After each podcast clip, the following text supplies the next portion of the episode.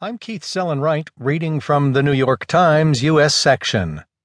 Don't Drink the Hand Sanitizer by Roni Caryn Rabin.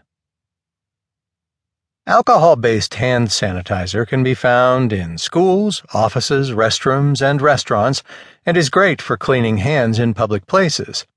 But most of us would never think of drinking it. But the products also contain a stronger concentration of alcohol than beer, wine, and most hard liquors.